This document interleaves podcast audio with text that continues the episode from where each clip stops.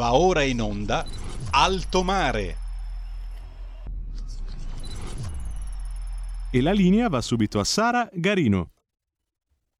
Grazie, grazie Federico, anche quest'oggi al timone della nostra regia. Ben trovati, ben trovati per una nuova puntata di Alto Mare su Radio Libertà, la nostra, vostra radio. Mi raccomando, partecipate numerosi perché i protagonisti siete i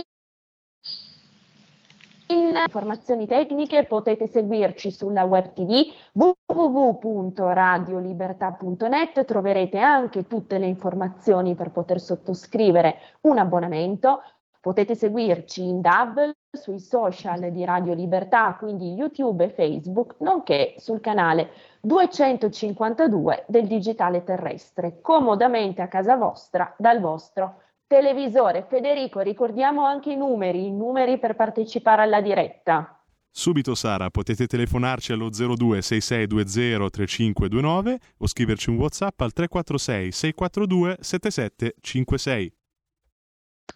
Grazie, grazie Federico. Mi raccomando, partecipate numerosi perché oggi parliamo approfonditamente di infodemia, questo neologismo, questo vocabolo che vuole indicare una malattia dell'informazione, quando l'informazione diventa disinformazione, viene piegata alla propaganda e si trasforma in fake news. Insomma, chiamiamoli conflitti cognitivi, chiamiamola distorsione cognitiva, propaganda, fake Abbiamo utilizzato in queste settimane tanti, tanti sinonimi per andare a descrivere questa guerra ibrida, questa guerra parallela che viaggia purtroppo parallelamente alle armi, alla guerra convenzionale. Continuiamo a parlarne oggi approfonditamente con voi, con il nostro pubblico e naturalmente con Claudio Verzola, responsabile di cyber security per AIS, Associazione Italiana Sicurezza Sussidiaria, saluto sempre gli amici di AIS e oltre a questo anche esperto di comunicazione nonché ex militare. Quindi grazie Claudio, ben trovato e grazie per portarci ogni settimana il tuo osservatorio davvero multiforme e in prima linea, ecco, rispetto a quella che è la tua esperienza, rispetto a temi così cogenti e così anche difficili e divisivi da trattare. Ciao Claudio. Buongiorno a te Sara e a tutti i radioascoltatori. Claudio, allora cominciamo subito in medias res, infodemia. Se ne è parlato anche recentemente in questi giorni a seguito delle tante discussioni che sono susseguite all'intervista fatta da una trasmissione di Rete 4 da Zona Bianca al ministro degli esteri russo Lavrov. Allora, facciamo un primo inquadramento. Che cos'è l'infodemia, Claudio? Ma, eh, l'infodemia, diciamo, eh, come hai detto tu giustamente Sara, è eh, un neologismo che va a eh, rappresentare una quantità di informazioni eh, elevata, eh, rivolta ovviamente verso l'opinione pubblica. Molte di queste informazioni però non sono vere e quindi diciamo, la, il risultato è eh, che l'opinione pubblica non è in grado di discernere tra ciò che è vero e ciò che è falso molto sinteticamente. Non è, anche se un neologismo, non è però una tattica eh, nuova, eh, è una tattica che eh, dal punto di vista eh, militare, dal punto di vista bellico, è stata inaugurata diciamo, alla vigilia di quella che è stata denominata la guerra del Golfo eh, dagli statunitensi, eh, ovvero eh, gli Stati Uniti d'America avevano nel campo delle informazioni hanno sempre avuto una particolare sensibilità, come hanno tutti quanti gli eserciti, ma eh, gli Stati Uniti sono stati i primi a cominciare a utilizzare eh, lo strumento dell'opinione pubblica eh, in maniera massiva, proprio perché tutte quante le democrazie sono soggette all'opinione appunto dell'opinione pubblica e quindi certo. eh, all'indomani ecco, della, eh, della, guerra del Vietnam, dove eh, praticamente eh, avevamo giornalisti che andavano a cercare le notizie e notizie nel momento in cui uscivano eh, facevano molto scalpore presso l'opinione pubblica, bastava una foto, un filmato, un racconto eh, che andasse a divergere da quelli che erano i bollettini sintetici militari da poter eh, diciamo da far scaturire nell'opinione pubblica un'impressione positiva o negativa rispetto all'operato delle loro forze armate. Eh, questo tipo di dottrina, quello, quindi quello di tenere in gran segreto eh, tutte le informazioni di carattere bellico e eh, sostanzialmente eh, gli uffici stampa ecco, dall'epoca del, del conflitto in Vietnam erano molto eh, resti a dare informazioni o perlomeno se ne davano, ne davano eh, esclusivamente legate agli eventi positivi.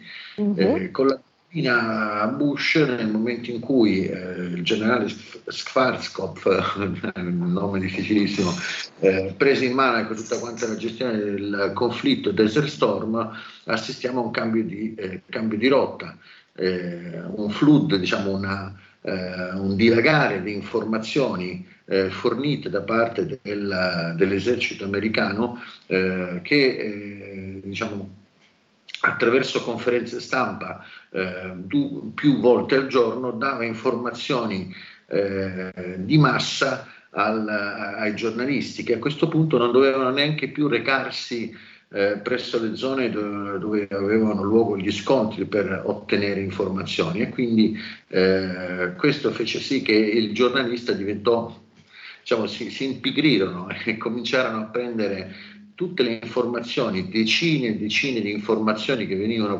quotidianamente diffuse, foto, filmati e eh, rappresentazioni del luogo del, del teatro dello scontro, eh, faceva sì che eh, la stampa non aveva più necessità eh, di eh, eh, reperire informazioni dal punto di vista autonomo. Questo ovviamente pregiudicava quella che era l'obiettività.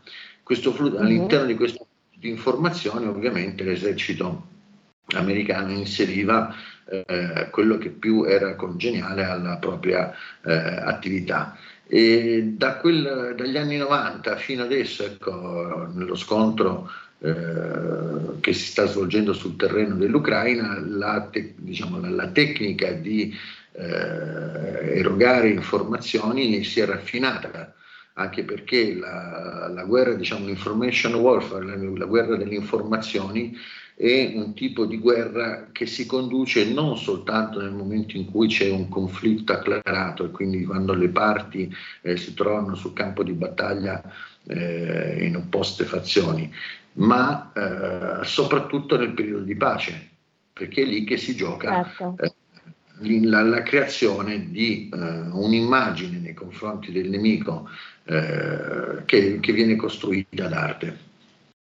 Assolutamente Claudio, grazie per questo affresco introduttivo anche storico chiarissimo che ci aiuta a capire do- dove siamo, a che punto siamo e perché. Tra l'altro invito naturalmente il pubblico a partecipare numeroso dicendoci anche la vostra su quello che pensate a proposito del, tra virgolette, tormentone di questi giorni, come abbiamo detto, questa discussa e dibattuta partecipazione del ministro Lavrov su Rete 4. Ecco Claudio, rispetto a questo tema, dato che l'altro ieri anche la Commissione europea si è mossa andando a come dire, rintuzzare nello specifico i giornalisti italiani consigliando loro di non dare spazio, diciamo, alla voce russa, alla componente russa nella disamina di questo conflitto. Eh, che cosa ne pensi eh, tra le voci pro e le voci contro rispetto a quella che è la tua esperienza? Tu come ti collochi? È stato giornalismo? È stato, come dire, un palcoscenico dato a disposizione di Lavrov? Che cosa ci dici in proposito? La, un commento rispetto all'intervista, perché di intervista si tratta. Al ministro degli esteri russo Lavrov, eh, può avvenire da due punti di vista differenti. Eh, partiamo da una, da una, realtà oggettiva, noi ci troviamo in Occidente e eh, ci consideriamo eh, una, eh, diciamo, appartenenti a, a, una comunità di persone che sostanzialmente è libera, è libera di mhm. potersi esprimere, è libera di potersi informare. Se noi la vediamo dal punto di vista eh, strettamente legato a quella che è la nostra cultura occidentale fatta di libertà eh, e, eh, anche dal punto di vista giornalistico eh, non ci sarebbe nulla di strano nell'intervista. L'intervista non ha mhm. contraddittorio, non è un dibattito, l'intervista c'è certo, un giornalista ha, eh, ha un personaggio e questa persona qua, ovviamente, essendo ministro degli esteri, diciamo, eh, colui quale eh, si, si, rende portavoce di quelle che sono eh, le, le, istanze del, del, del, della Russia, eh, non può far altro ecco, che eh, in, diciamo, esprimere quello che è il loro punto di vista, enfatizzandolo eh, ovviamente, ecco perché ci troviamo in guerra. Se noi invece lo vediamo dal punto di vista eh, strategico e quindi diventiamo parte in causa e diciamo assumiamo come eh, punto di partenza che noi siamo una delle due parti in guerra e quindi eh, ci troviamo in contrapposizione con la Russia, allora lì eh, può avere un senso se noi siamo dei militari e vogliamo mantenere eh, un controllo delle informazioni. Però questi due punti di vista, cioè quello della libertà di stampa e quello dell'informazione eh, di guerra, tra loro collidono collidono soprattutto da noi in Occidente ed è eh, probabilmente per questo che quell'intervista eh, non per eh, quanto è stato detto nella sua oggettività, che può essere contestato, può essere eh, rielaborato ecco, da ognuno mm. di noi, ma semplicemente per il fatto che abbiamo dato la possibilità al nemico di poter parlare.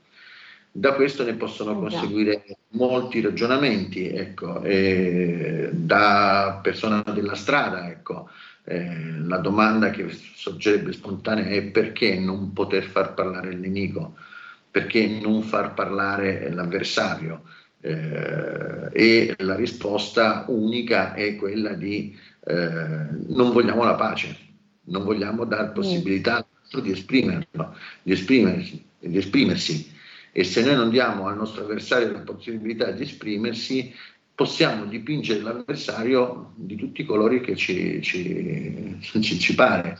Certo. E quindi diciamo di fatto eh, ci, ci, ritroviamo nel punto di partenza che eh, così facendo eh, non stiamo dando una rappresentazione reale eh, della, delle situazioni, di quelle che sono le ragioni delle parti in causa, ma ci stiamo limitando a dare una versione, probabilmente neanche quella diciamo più realistica.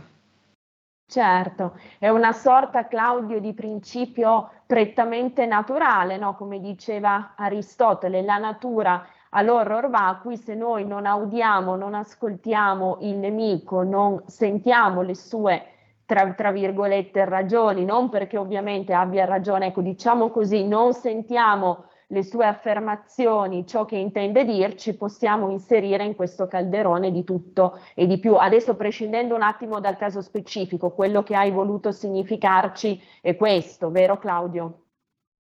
Esattamente, ecco perché eh, si tratta eh, fondamentalmente di eh, di comprendere da parte dell'opinione pubblica occidentale eh, che qualcosa è cambiato in questo momento, ecco, è, è eh, oggettivo viste le polemiche che ci sono state eh, rispetto alle voci eh, che erano discordanti rispetto ai eh, diciamo, comunicati stampa della Nato, per intenderci, eh, tutti coloro i quali hanno provato ad esprimere un'opinione differente eh, o han, hanno cercato di analizzare eh, quali sono state le cause di questo conflitto, eh, portando varie tesi. Ecco, io adesso non, non, voglio parteggiare né per una né per l'altra parte, rilevo, fotografo ecco la, la realtà.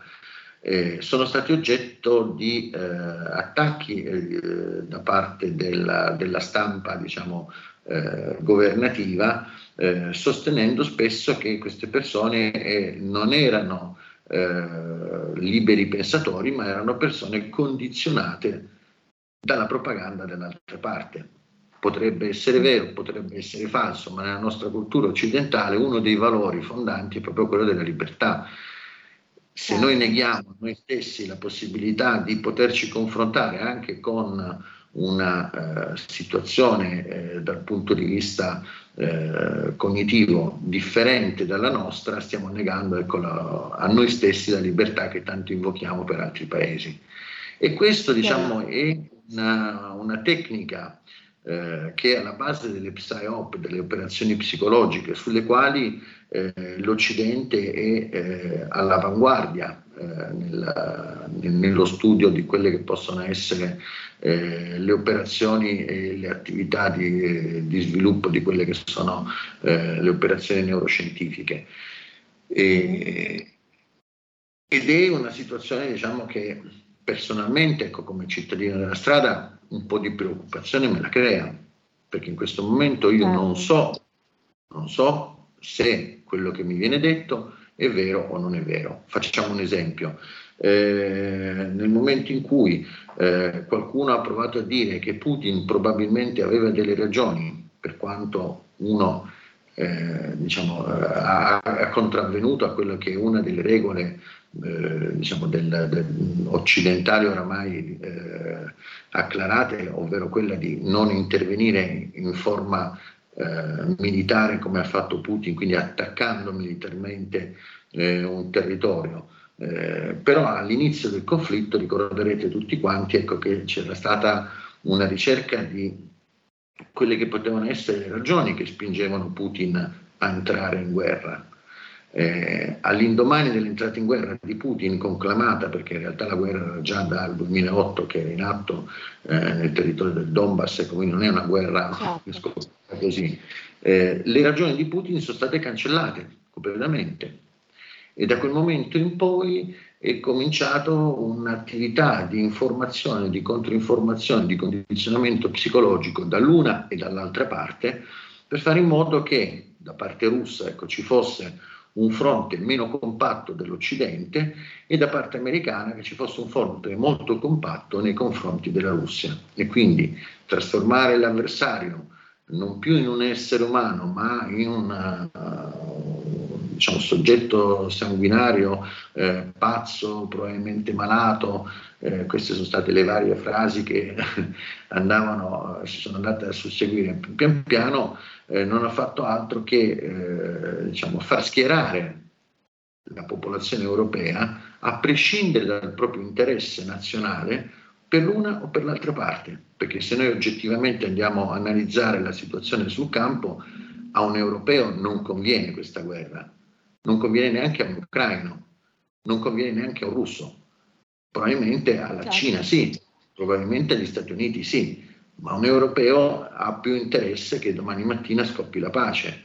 Eh, una qualsiasi nostra azienda ha interesse che domani mattina scoppi la pace perché con i costi eh, delle materie prime e, del, e, dell'energia che oramai sono arrivati alle stelle, non c'è nessun interesse a mantenere in essere una, uh, un combattimento. E quindi eh, è lì che si, che si, interviene a livello psicologico, con informazioni date ad arte eh, per fare in modo di condizionare far accettare all'opinione pubblica eh, un qualcosa che difficilmente sarebbe stato accettato eh, se eh, for, diciamo, i, le basi del ragionamento fossero state fatte con elementi razionali. E quindi io devo pagare la bolletta, la mia bolletta aumenta di n volte, ho un danno, mi chiedo perché devo pagare di più la bolletta.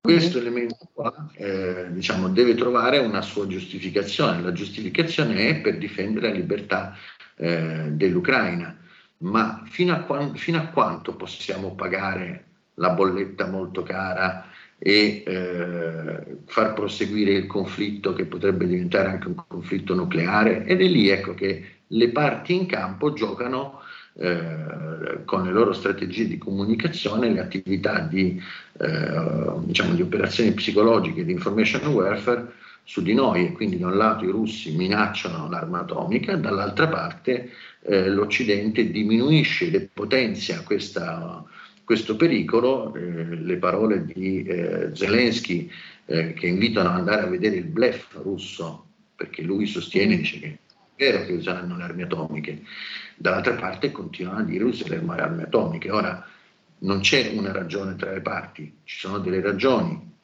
che sono oggettive dal punto di vista economico e di vita normale di ognuno di noi, ma sono ragioni differenti. A un americano di avere, che scoppi una bomba atomica in, in, Europa interessa poco, a un europeo un po' di più, a un cinese interessa poco. Quindi vediamo ecco, che eh, ci troviamo in una situazione dove eh, grandi potenze con interessi economici eh, importanti stanno giocando sull'opinione pubblica eh, un'altra guerra che è diversa da quella che si sta combattendo in Ucraina tra carri armati, fanteria con eh, mezzi corazzati spallabili e quant'altro. Ecco Claudio, davvero una spiegazione estremamente articolata e interessante. Ascolta, hai utilizzato molto spesso il termine minaccia. In questo ambito, in quella che ci hai presentato come essere la PSYOP, che ruolo ha la paura? È utilizzata come un viatico, appunto, come un crimaldello per amplificare, per accrescere ancora di più la capacità persuasiva, diciamo, di questi messaggi neanche tanto subliminali lanciati all'inconscio in maniera tale che l'inconscio si agganci ad essi andando a trascurare quella che invece e la razio poi delle cose che, che, vengono decise, che vengono fatte, come hai spiegato tu, molto spesso gioca contro i nostri interessi. Dipende dal target, ovvero mm. se il target è l'opinione pubblica, la paura è utilissima ed, mm. ed è eh, diciamo, eh, utilissima nel momento in cui si riesce a, eh, a far diventare evanescente il rischio e il pericolo. Eh, se noi andiamo a, a vedere la prosa ecco, che eh, avviene di tutta la narrazione eh, del conflitto, noi vediamo che eh, la parola eroica, eh, eroismo, eh, viene ripetuta mm. più, più volte. e questo è, è, un messaggio verso la popolazione. L'eroico popolo ucraino, l'eroico militare del battaglione militare, paramilitare del battaglione Azov, se noi invece andiamo a analizzare il target decisionale, quindi quello che può essere un ministro, un capo di Stato, eh, lì c'è un altro tipo di paura. Faccio un esempio mm. concreto. Eh, molti esponenti politici in questo momento non stanno dicendo quello che veramente pensano, ovvero la loro posizione è condizionata. Io credo eh, di questo sono fermamente convinto, che ci sia all'interno delle operazioni psicologiche che sono state condotte in questi anni un condizionamento psicologico anche, anzi, anzi soprattutto nei confronti degli elementi decisionali dei vari governi, eh, anche governi occidentali. E quindi la posizione eh, che può essere di un partito che fino a un giorno prima eh, vedeva eh, diciamo come difesa dell'interesse strategico nazionale e riuscire ad avere rapporti con un paese, eh, in questo momento sta venendo meno. Allora lì vuol dire che è in gioco un altro elemento che dal punto di vista che fa, che fa leva sulla paura, sulla paura di far perdere la, diciamo, la possibilità a questo elemento decisionale di poter continuare a svolgere la propria attività politica. Scendo nel mm. concreto, eh, con elementi ecco, che magari sono più eh, comprensibili da parte, della, eh, da parte dell'opinione del pubblico. Pubblica. Voi Claudio, aspetta però, scendi nel concreto, ma fra 60 secondi ti interrompo per dare spazio al blocco pubblicitario. Rientriamo fra pochissimo per Alto Mare. Polenta di rock, ogni domenica dalle 21 la musica rock con il mic e il Pivi. Rock and roll col CH. E ricordas che Pulente virtuosa con Benios. Ciao a tutti, sono Gabriella Monti, avete visto che sorpresa? Sono tornata, non ne potevo più. Adesso starò con voi tutte le domeniche dalle 15 alle 17. Vi aspetto in tantissimi e sono felicissima di essere tornata. Ciao a tutti e bacini, bacetti e baciotti. E vai, ciao, a presto. La tua radio vi aspetta, non mancate. Bacini, bacetti e baciotti. Stai ascoltando Radio Libertà. la tua voce libera, senza filtri né censura. La tua radio.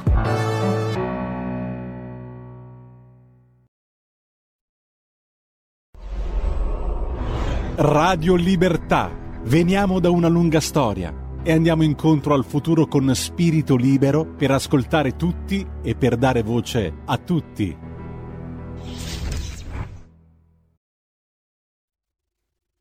Radio Libertà, ricordo ancora i numeri 02 66 3529 o 346 642 7756 per i WhatsApp. La linea torna a Sara Garino. Grazie, grazie Federico. E già proprio così veniamo da una lunga storia per dare voce a tutti, quindi di nuovo invito se vuole il pubblico a intervenire ponendo un'ulteriore domanda di che cosa hanno paura, di che cosa hanno più paura i nostri ascoltatori. Già nelle puntate precedenti e tutti i giorni qua su Radio Libertà raccogliamo le vostre istanze, i vostri timori, le vostre proposte, le vostre recriminazioni. Ebbene, quali sono gli elementi che in questo momento più vi spaventano. Le linee naturalmente sono aperte, potete inviarci anche WhatsApp.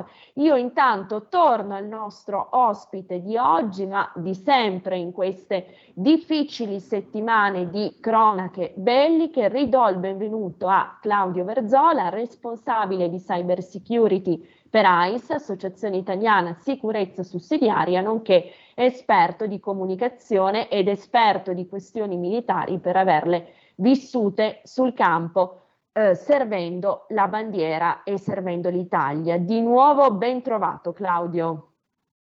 Grazie Sara. Allora Claudio, prima della pausa pubblicitaria ci eh, vaticinavi diciamo degli esempi concreti anche di coercizione e di influenza che può essere esercitata a livello politico decisionale. Andiamo con questi esempi concreti allora. Allora, facciamo un, un escurso storico. L'Italia eh, da sempre, eh, fin dal dopoguerra, eh, diciamo, ha adottato quella che veniva definita la politica della moglie e dell'amante, ovvero mm. allo stesso tempo eh, aveva relazioni sia con la parte orientale, eh, quindi diciamo con i palestinesi, sia con gli israeliani ma allo stesso tempo aveva relazioni con i russi e aveva relazioni con gli americani. E in questo equilibrio eh, diciamo, manteneva aperto un dialogo, un dialogo che di solito eh, consente di attivare delle relazioni. Eh, non tutti i paesi avevano questa possibilità o non tutti i paesi avevano questo coraggio. Eh, è successo a un certo punto nella nostra storia recente, quella della Prima Repubblica, eh, un caso eclatante eh, ed è il caso dell'Achille Lauro, dove eh, un comando di Abu Abbas, che era una uh, fazione eh, diciamo, dei palestinesi che combatteva in, con, con, con, le armi, ecco, diciamo, con attività di tipo terroristico, diciamo, portava le sue rivendicazioni attraverso azioni eclatanti, assaltò la nostra nave Achille Lauro, eh, una nave da crociera, e eh, all'interno ecco, di questa operazione eh, perse la vita un eh, cittadino di origine ebraica, però americano, tra l'altro era un cittadino, era un disabile, era in sedia a rotelle, che perse la vita. Iniziò una trattativa da parte degli italiani che presero in carico questo gruppo di eh, terroristi e li portarono sul territorio italiano. Perché? Perché l'operazione era nata in pieno territorio nazionale, perché la nave era ritenuta un territorio nazionale. e quindi eh, portarono eh, questo, questo, aereo con dentro questo carico di eh, terroristi in territorio italiano, precisamente all'aeroporto di Sigonella. Eh, successe lì la prima volta ecco, che gli Stati Uniti eh, trovarono un no alle loro rivendicazioni. Eh, all'epoca il Presidente del Consiglio era Bettino Craxi, dall'altra parte avevamo Ronald Reagan eh, e ci fu ecco, quello che eh, divenne il caso di Sigonella, ovvero gli americani eh, cinsero d'assedio ecco, la, l'aereo eh, italiano che venne difeso con due cerchi concentrici da un lato, in un primo cerchio della VAM, eh, diciamo la vigilanza dell'aeronautica militare, e un secondo cerchio a circondare gli americani eh, da parte dell'arma dei carabinieri. La loro responsabile dei servizi militari era l'ammiraglio Fulvio Martini eh, e eh, Bettino Craxi mantenne il punto rispetto a uno Stato di diritto eh, questi sono, sono, terroristi, sì, ma hanno compiuto un reato in territorio italiano e quindi verranno giudicati in territorio italiano. All'indomani di, questa, all'indomani di questa operazione qualcosa diciamo, in Italia è cambiato, il Partito Socialista è sparito, eh, c'è stata mani pulite e quant'altro. E eh, adesso che cosa sta succedendo? Adesso sta succedendo che qualsiasi politico italiano provi a dire che dobbiamo dialogare con Putin, eh, viene sferzato di eh, commenti eh, non, non, benevoli, ma certo. quando la stessa opzione viene fatta da Macron o viene fatta dal Papa, uh-huh. diciamo, la, la, situazione diventa diversa. Allora, perché la percezione, oltre che la sostanza, cambia? Perché i politici italiani, tenendo conto che più del 50% degli italiani eh, è contrario all'invio delle armi in Ucraina e quasi la totalità degli italiani vorrebbe la pace domani mattina, perché non c'è una voce politica o perlomeno non c'è stata fino adesso? Eh, ho sentito recentemente eh, che Matteo Salvini diciamo, andrà a discutere con Draghi rispetto a un ennesimo invio di armi, ma dicevo perché i politici in questo momento non vogliono esprimere quello che la pancia degli italiani e anche il ragionamento degli interessi strategici nazionali ci imporrebbe, quello di cercare la pace a ogni costo, pace che si ottiene prima di tutto attraverso un dialogo, per paura. Certo, per, per paura, paura. Eh già. E quindi tornando indietro ci sono delle operazioni psicologiche condotte a vario livello, anche a livello governativo, eh, che condizionano, che vogliono condizionare, eh, ma che condizionano nei fatti eh, l'attività politica di molti, eh, di, di molti, paesi e pregiudicano, ed è lì secondo me ecco, il limite tra quello che è lecito, ecco, se io ho una pistola eh, diciamo, e deterrenza, un delinquente ecco, che mi vede con una pistola probabilmente eh, sarà scoraggiato a venirmi a, a rapinare. Eh, quindi di per sé la pistola non è il male assoluto, è come uso certo. questa pistola. Certo. Eh, se, se io rivolgo questa pistola verso un alleato o un potenziale alleato, eh, lì sto compiendo un'operazione ecco, che è eh, particolarmente eh, pericolosa per quelli che sono i principi dell'Occidente. Io credo che eh, questa guerra ecco, eh, sia diciamo, l- la massima espressione di quelle che sono attualmente le potenze in campo non soltanto dal punto di vista bellico, quindi missili personici eh, certo. e tutti i tipi. Delle armi proprio, tradizionali, diciamo. Delle armi, diciamo, chiamiamole convenzionali, è una, una, guerra che si sta svolgendo sul dominio cognitivo perché eh, è proprio attraverso la manipolazione della mente che si riescono a ottenere più risultati. Se io riesco a indurre eh, le persone, i governi a fare una cosa piuttosto che un'altra, ho vinto. E ho vinto senza dover parare neanche un colpo. Ora, in questo momento siamo dall'una Dall'altra parte, ecco, tra pochi giorni ci saranno eh, le parate a Mosca eh, per commemorare la vittoria eh, de- de- della Russia. Ecco, quello sarà un grande momento di propaganda interna per rafforzare eh, diciamo, l'op- l'opinione pubblica eh, russa, ma allo stesso certo. tempo da parte nostra eh, stiamo facendo la stessa cosa. Il punto qual è? Allora Claudio. Del nostro interesse, quindi delle nostre fabbriche, dei nostri, eh, dei nostri cittadini, oppure c'è qualcuno che su questa disgrazia eh, diciamo, ha più interesse a far continuare il conflitto piuttosto che farlo chiudere? Questo e ci guadagna. Questo è il punto, questo è il problema.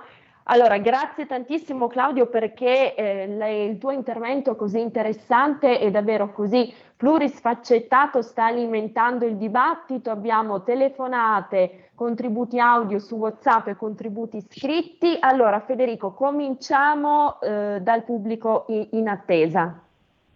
Pronto, sono io? Esatto, Pronto? benvenuto. Eh, salve, in diretta. Buongiorno.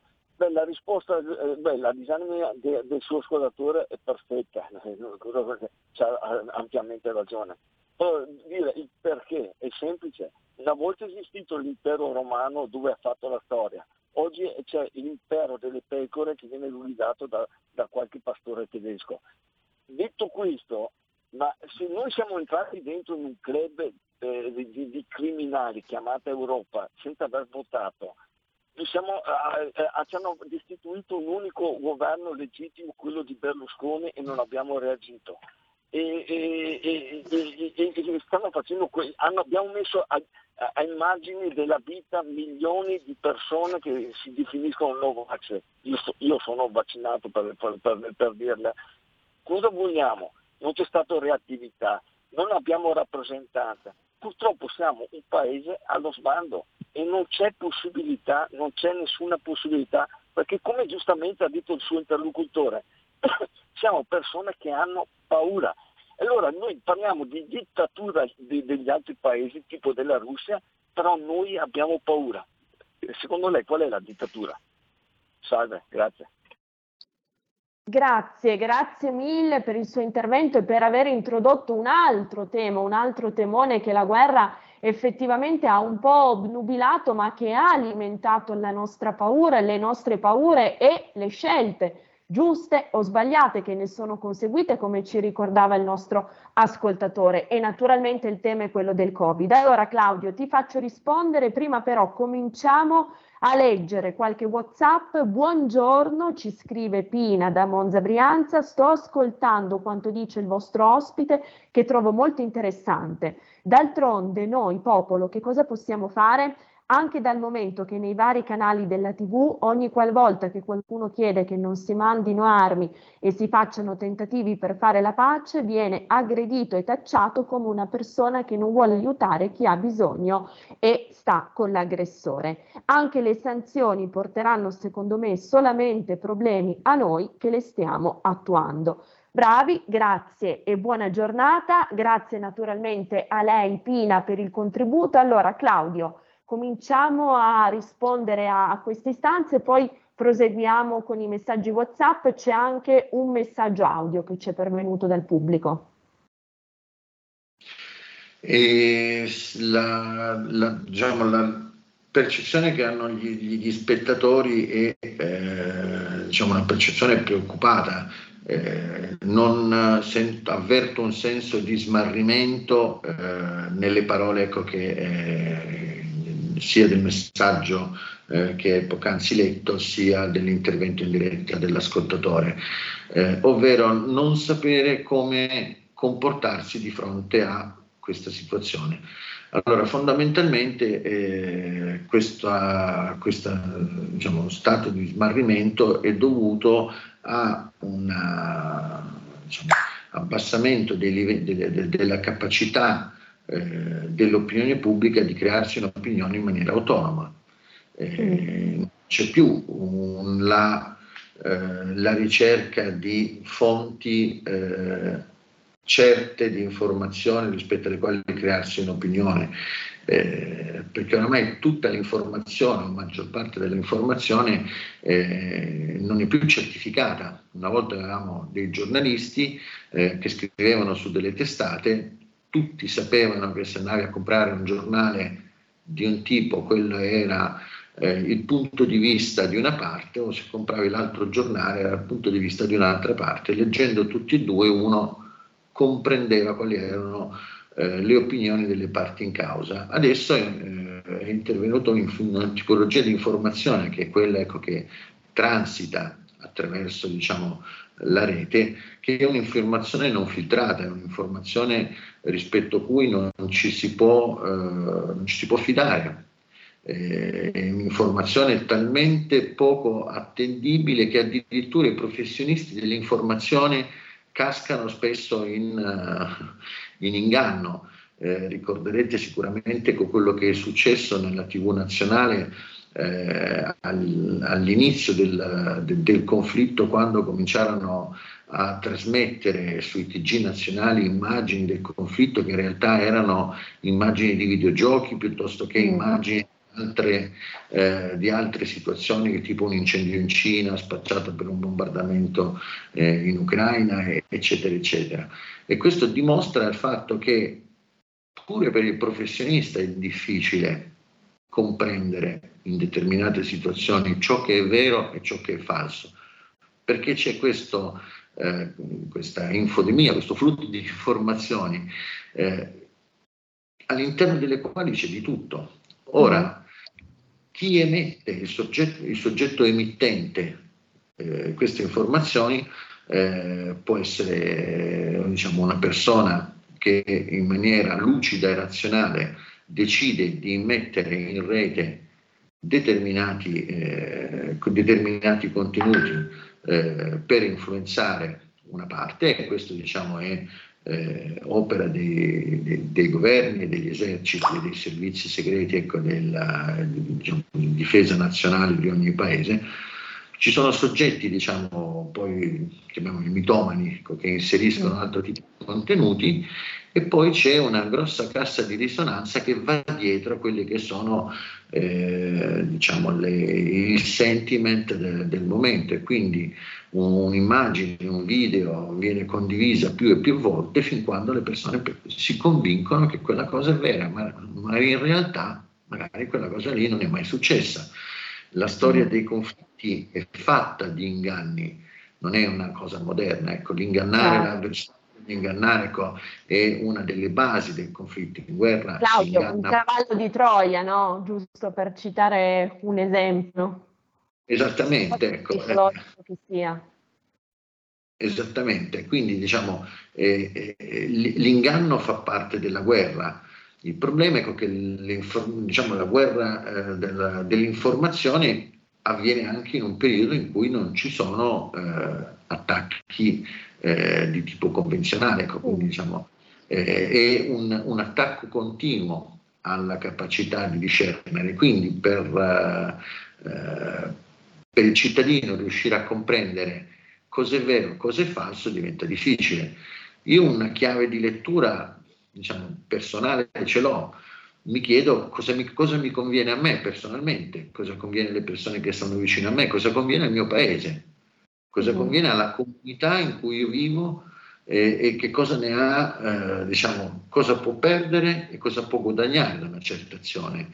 E rispetto a questa convenienza eh, posso valutare o, o avere una, una, chiave di, di lettura eh, più pragmatica eh, rispetto a quanto sta succedendo.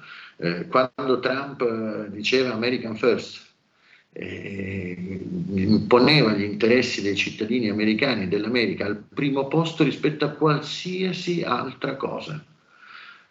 E direi Italia first, Europa first.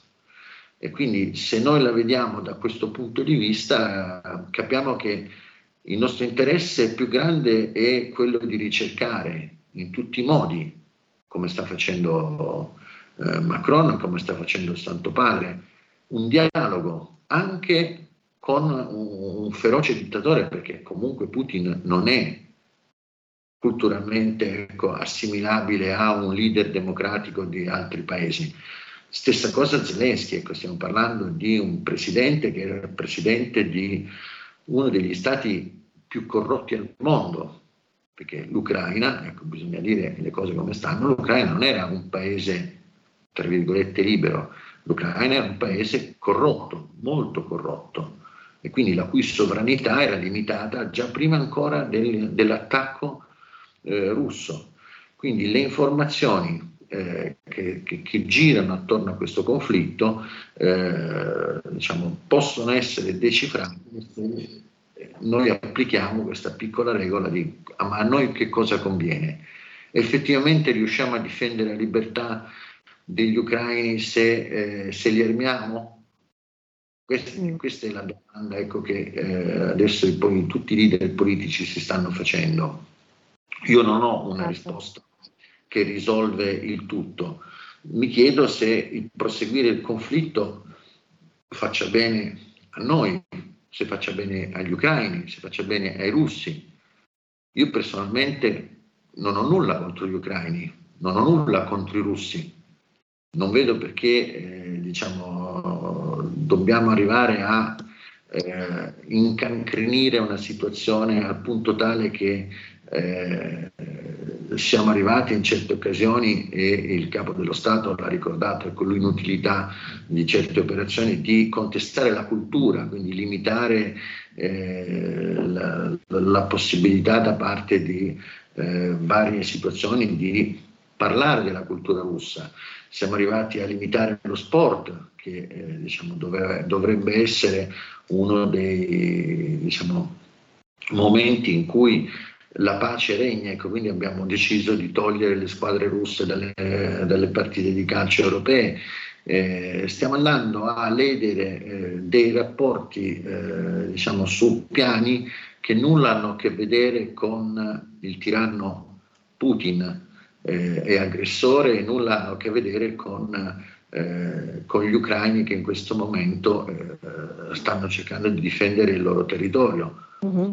Se noi non andiamo a vedere oggettivamente cosa è successo e non riconosciamo eh, delle verità storiche, il massacro di Odessa ad esempio, taciuto dall'Occidente da sempre, è una delle motivazioni per cui Putin si è sentito legittimato di entrare in quel territorio.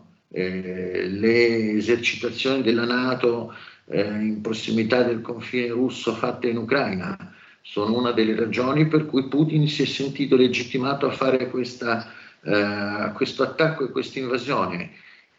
Se noi nascondiamo a noi stessi allora. quelle che possono casus belli, eh, probabilmente ci inganniamo da soli.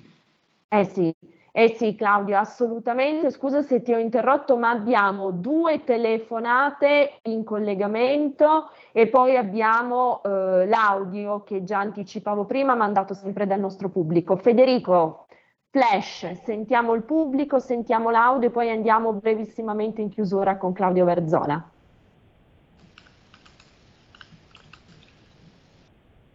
Avanti primo. Sono io? Esatto, benvenuto, è in diretta. Sì, eh, buongiorno, buongiorno, Sara, sono Pino, buongiorno a Claudio Verzola, sono Pino, chiamo dal Portogallo. Io ero intervenuto qualche settimana fa quando c'era questo, questa discussione più allargata, diciamo, anche un po' duramente, anche un po' così, ero, ero un po' impaurito, come diceva il tuo, il tuo interlocutore, dalla situazione della guerra, eccetera. Adesso diciamo che sono ancora impaurito, però diciamo, eh, cerco di, di, fare anche delle sintesi con più eh, pacatezza no? e condivido al 200% quello che il signor Verzola ha, eh, ha, detto. Perché? Perché ha una visione secondo me molto lucida, molto chiara di quello che è la nostra storia, di quello che è la storia del, eh, anche di questa guerra e di quello che invece di quello che può essere anche il futuro. No? E quindi eh, io, eh, come diceva prima, eh, bisogna vedere era, cosa si conviene fare. Quindi ha fatto anche il paragone di Italia, America First, ha ragione a dire Italia first, America first, cosa che invece probabilmente eh, l'Italia e l'Europa si sta dimenticando perché si sta snaturando, sta perdendo la sua, la sua identità. Ultima cosa, quindi eh, poi per quanto riguarda le informazioni è vero che lo si capisce bene, però io penso che se uno eh, guarda attentamente i video, le trasmissioni, eh, io chiamo tras- trasmissioni spazzatura, quei talk show, do, ti accorgi subito, al di là delle informazioni che ti vengono date, ti accorgi subito che c'è l'atteggiamento che è sbagliato, di manipolazione, di costrizione certo. a portare il pubblico da una parte, di attacco verso chi eh, propone diciamo, una versione diversa. Quindi lì le persone non sono subito, lo capiscono che c'è qualcosa che non va, no? Grazie, grazie mille Pino per il fatto di seguirci anche dal Portogallo. Andiamo alla prossima telefonata. Sì, buonasera a tutti e due, sì. Lisetta. Buonasera Io non Lisetta, ho seguito, non ho seguito l'intervista di Lavrov, perciò, però voglio dirvi due parole. Secondo me, l'invasione dell'Ucraina ci ha emarginati, sempre secondo me. I nostri dirigenti sono rimasti tagliati fuori dai colloqui da Biden, Putin e Xi Jinping con i leader europei. Anche la Germania ha subito pressioni analoghe, ma rispetto a essa non avevamo granché da mettere sul piatto, dico io, per placare gli animi, non certo i 100 miliardi di euro da spendere immediatamente per la difesa. Noi potremo metterne 10 o 15, non subito, e non è detto che ci riusciremo. E poi termino, meglio che in passato non siamo inerti, ma abbiamo oh, comunque dovuto spendere energie a recuperare credibilità solo per dimostrare di esserci. Vi saluto tutti grazie. e due, buonasera. Grazie, grazie mille Elisetta, buonasera a lei. Federico, velocissimamente l'audio e poi andiamo in chiusura. Buon pomeriggio a voi, mi chiamo Alessandro Carucci da Firenze.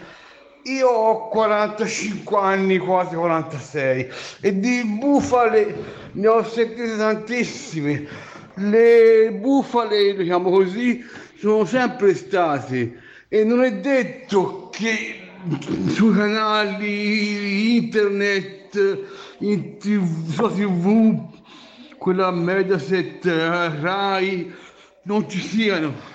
Ma come vuole uno, visto che le bufale non è detto che non siano dette anche da giornali e tv importanti.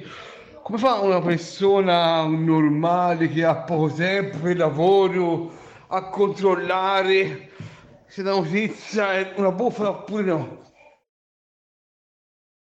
Grazie, grazie al nostro pubblico. Allora Claudio, siamo in chiusura, davvero 30 secondi, una glossa assolutamente flash e poi proseguiamo nel corso della prossima puntata.